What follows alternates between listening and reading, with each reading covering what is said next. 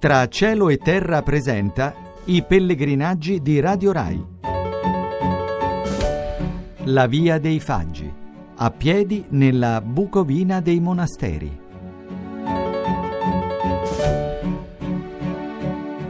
Un saluto da Sergio Valsania e da Giuliana Angel di Radio Romania. Radio Romania perché noi siamo in Romania, siamo in Bucovina che è la regione settentrionale della Romania, caratterizzata dalla presenza di moltissimi monasteri ortodossi per una storia particolare che ha segnato questa regione e siamo qui per fare un piccolo esperimento di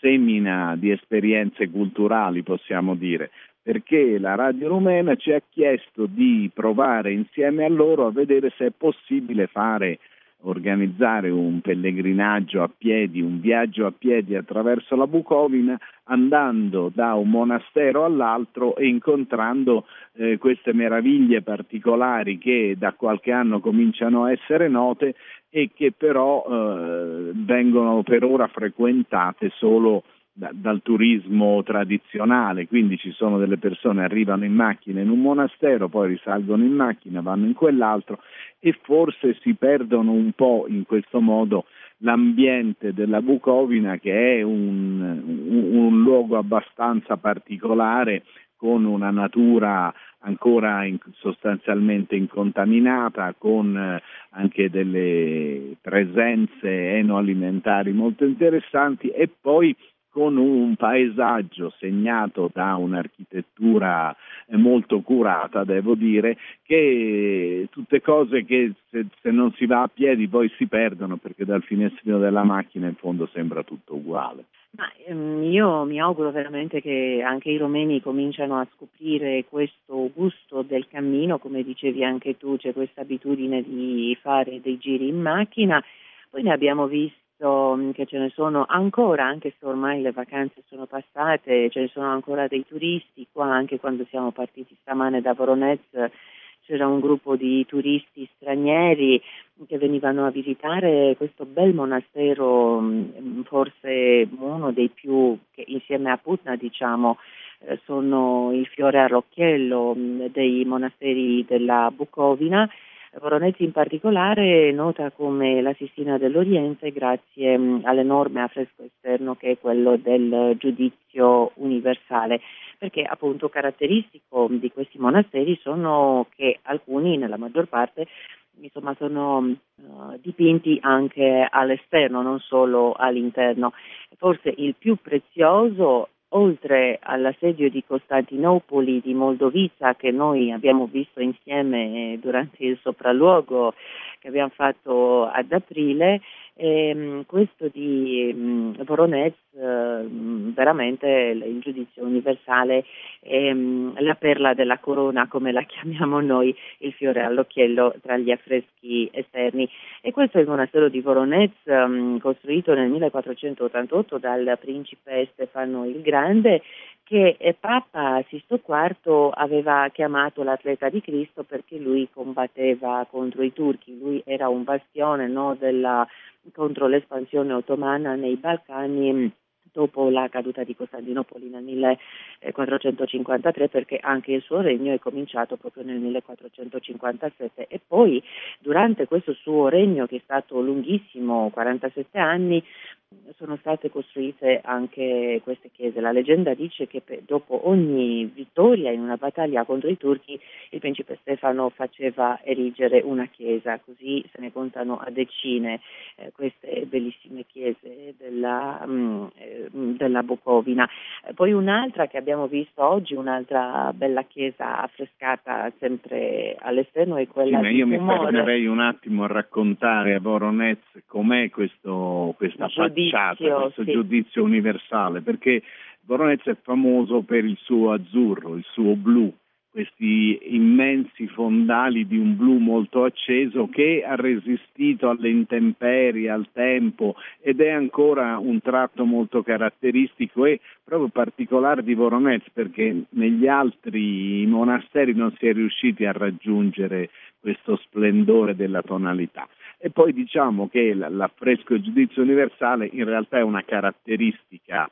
eh, delle facciate delle chiese bizantine, delle, delle chiese dell'ortodossia bizantina almeno quella greca, quindi arrivare fin quassù. Tant'è questa mattina quando siamo passati a piedi da Gura Umurului, Umorului. Umorului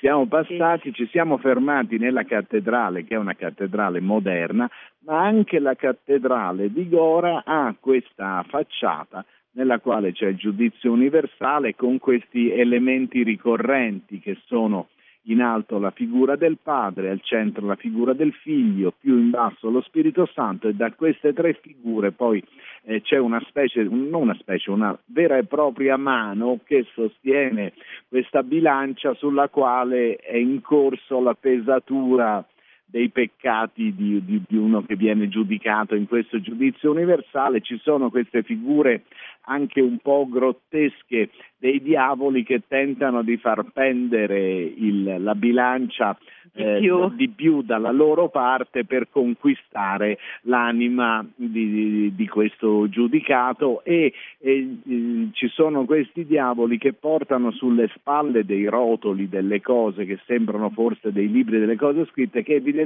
sono l'elenco dei peccati commessi da quest'uomo. E dall'altra parte invece ci sono gli angeli che con delle lunghe lance tentano di respingere i demoni nella loro indietro e di tenerli lontani dall'anima del giudicato. E poi c'è un'altra cosa molto interessante che in alto eh, ci sono i già salvati e i già dannati e fra i già dannati ci sono un sacco di turchi. Sì, per forza, no?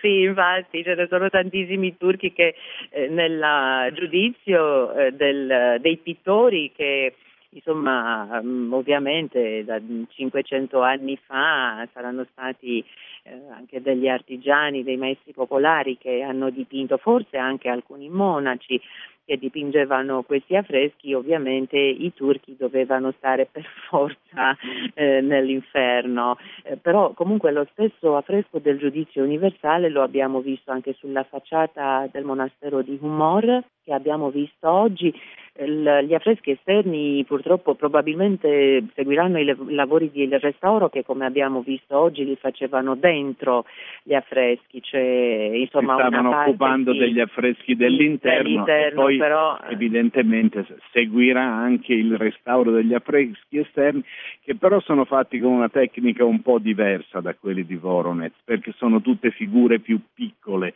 E anche il giudizio universale non ha quel tono di grandiosità che c'ha Boromir. No, questo è infatti anche un affresco più piccolo e non, eh, infatti non, eh, non è così grandioso, spettacolare come quello di Voronezh. Comunque abbiamo fatto una bella tappa oggi da Gurahumorului, siamo proseguiti ancora per eh, andare al santuario cattolico di Cacica passando per un villaggio polacco dove è stato molto carino incontrare tantissimi polacchi, persino anche un signore che diceva che suo figlio lavorava in Italia, a quindi Napoli, è stato proprio a Napoli. Sì, perché eh, la tappa di oggi, mentre ieri abbiamo fatto una tappa che aveva quasi i sapori dell'escursione perché siamo andati in mezzo ai monti, abbiamo attraversato un bosco abbastanza fitto, abbiamo sentito seguito un sentierino appena tracciato. La tappa di oggi è una tappa più eh, caratteristica come tappa di un pellegrinaggio, perché abbiamo sempre attraversato paesi, paesini, siamo stati sullo sterrato, ma se no erano delle strade asfaltate di campagna e tutto questo eh, ci ha fatto vedere in maniera diversa il paese. Se la tappa di ieri è stata faticosa, quella di oggi è stata forse un po' lunga, infatti siamo tutti abbastanza affaticati, siamo affaticati Giuliana Angel, io Sergio Valsania, Giovanna Savignano e forse anche un pochino Simonetta Marcolongo che ci sostiene da Roma e il nostro tecnico Dragos Biancu.